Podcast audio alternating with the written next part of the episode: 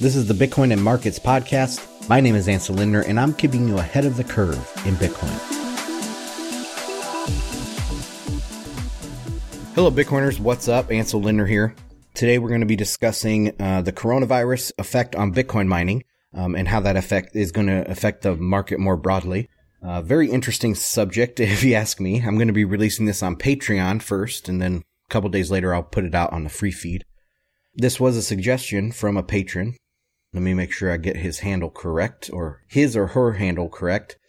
Ant Scribs on Twitter, patron of the show. So thank you for this suggestion. Uh, I started diving in more to it and a couple things have come out just in the last 24 hours. So I thought this would be a good time to tackle this. So, um, update on the coronavirus situation. I'm supposed to be calling it the Wuhan coronavirus now, uh, because Taiwan has well, the WHO came out and said, oh, we need to name it something, not Wuhan coronavirus, because that is, uh, you know, racist against the Chinese or something. Um, but at the same time, the WHO doesn't recognize Taiwan and some of the other things like civil aviation doesn't recognize Taiwan apparently, uh, some other things. And so, um, this was like Taiwan said, no, we're going to keep calling it the Wuhan coronavirus. And I think that's good. And I'm going to, I support that. Uh, I support Taiwan over the CCP. Of course, I don't want any major governments, but Taiwan is, is a pretty, uh, uh, liberal society relative. So I would support them over the CCP, of course. Anyway, so the coronavirus is getting worse. Still 60 to 80% of their economy is locked down. A lot of the laborers were supposed to be coming back from the extended New Year's holiday, uh, coming back to work. Then we don't really know what's going on.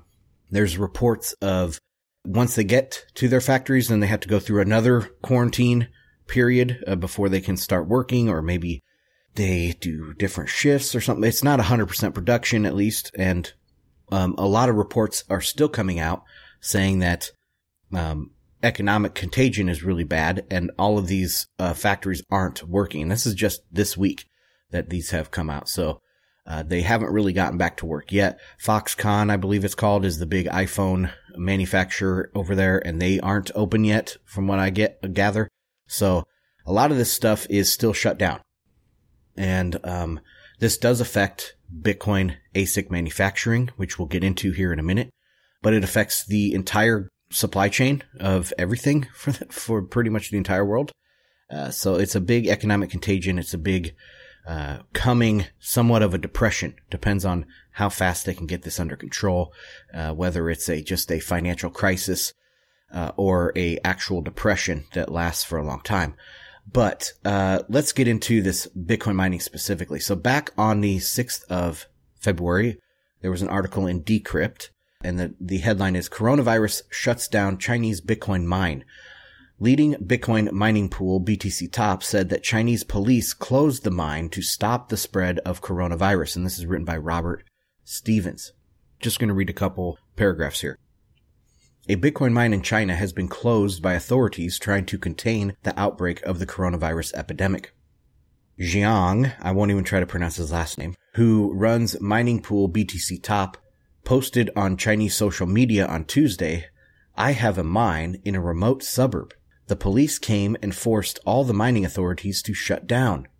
It is understandable to to take a regular roll call, probably like um temperature check and stuff, and strictly prohibit going out. But what's the benefit of shutting down the mining machine to prevent the epidemic? Jiang asked. So I'm guessing this is a suburb of Wuhan. You know, um, my initial thought is that most of these mining facilities are more rural, uh, in the countryside next to hydropower or excess power production, maybe ghost cities, uh, things of that nature. So they're uh, somewhat isolated. Uh, they also have somewhat uh, less uh, labor intensive needs. So like uh, a big factory is going to have tens of thousands of people, but a Bitcoin mine, even a very big one, might only be 50 to 100 people. so less people, just in general and they have more room to spread out and stay kind of quarantined or whatever. Uh, kind of interesting. But they did, this is after the Chinese New Year, so there might have been people coming back to the Bitcoin mine from local places that had the disease. and uh, this could spread there and it would affect obviously the working conditions, uh, the exact working conditions in the mine. But the bigger thing here is something that I hadn't taken into consideration uh, before just the last day, and that is that this supply chain is going to affect the hash rate. Um, and the way that this supply chain and the halvening and the broader macro situation kind of work together is very interesting. So here's another article. Uh, well, let's just check the um, hash rate statistics here. Uh, the difficulty back in the 1st of January went up 6.5%. Then uh, the next one was 7%, then 4.5%. And then just yesterday, it went up 0.5%. So you can see it's kind of tapering off. And then if you look at the uh, estimated next adjustment, which is still 12 to 13 days away, um, it's right around negative 5%, um, maybe negative 4%. So you can see it's been tapering off over the last month, and now it seems to be falling behind. Uh, how do we explain that? Well, probably some of these mines are getting shut down. Uh, maybe some mining equipment is going offline and are not able to get replacement parts, etc. That is the actual hash rate. So this is another, this is a Coindesk article. And it's actually from today. Headline, Bitcoin mining difficulty stagnates as coronavirus outbreak delays new equipment. Written by Dan Pan. After posting solid gains in January, a key measure of competition among Bitcoin miners has stagnated in the past two weeks as the coronavirus outbreak disrupts economic activity in China.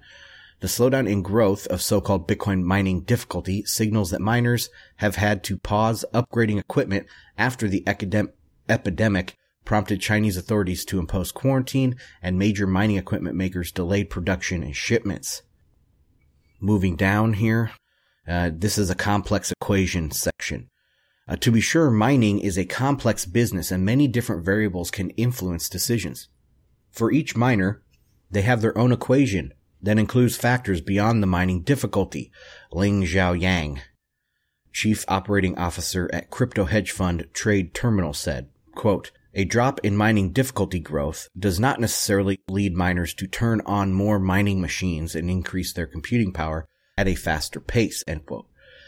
As some deliveries of new mining machines with higher computing power have been delayed, Yang said one of the options to boost mining power growth is to put older machines back into operation.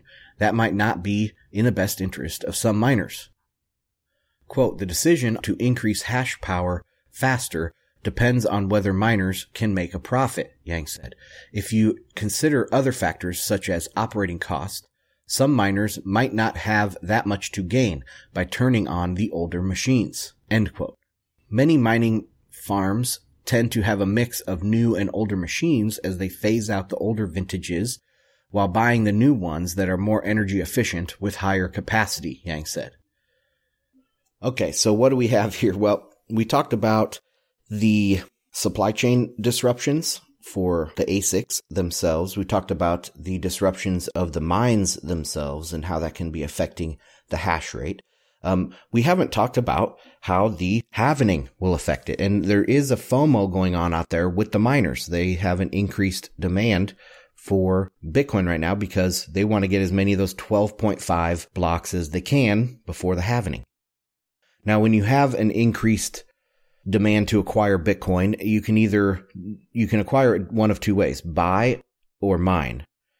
And if you cannot increase your hash rate right now, your demand will go towards the buying, whether that's on the spot markets or that's on the OTC side. And we kind of see that on the chart. If you look at January 24th, that's when the Wuhan uh, lockdown started. Uh, we were back testing this, this channel that we had been in for six months and it's been up ever since in an ascending wedge. I mean, a lot of people are thinking, oh, this is in a bull market. We're in a bull market. Well, look, bull markets take a long time. So, uh, this is not an altcoin. altcoins do this. I mean, altcoins function like a roulette table. Um, you put your money on whatever three red or black, whatever the, the colors, put it on three and you sit there for a hundred spins and wow, every time you're losing, losing, losing, losing, losing, boom, you hit it. You know, you have a big payday. That's altcoin season. and if, when you look at the charts, that's how it is. Like all their charts are downward sloping against Bitcoin. They have two, one or two big weekly green candles and then red, red, red, red, red, red, red, red, red, sliding down. Um, that is what an altcoin is. Uh, Bitcoin doesn't function like that. And a lot of people are waiting for Bitcoin to have, you know, oh, bull market. We're going to the moon. Well, no, it takes a long time. Okay. Bitcoin functions in a very rational, steady demand increase, hodl increase. Um, and the price goes up and then it does get away from us and we FOMO for a few weeks. Um, but overall, it's going to take time, right? So something's going on here with the price. One thing that people kind of fail to realize is how illiquid Bitcoin's market is still, um, and how, you know, how tightly balanced supply and demand are for a given price. If the demand goes up one to 5%, you could have an outsized move in the price. So you could see the price go up 50%. If you have a one to 5% decrease in price, you could see the price drop 50% or 30% or whatever.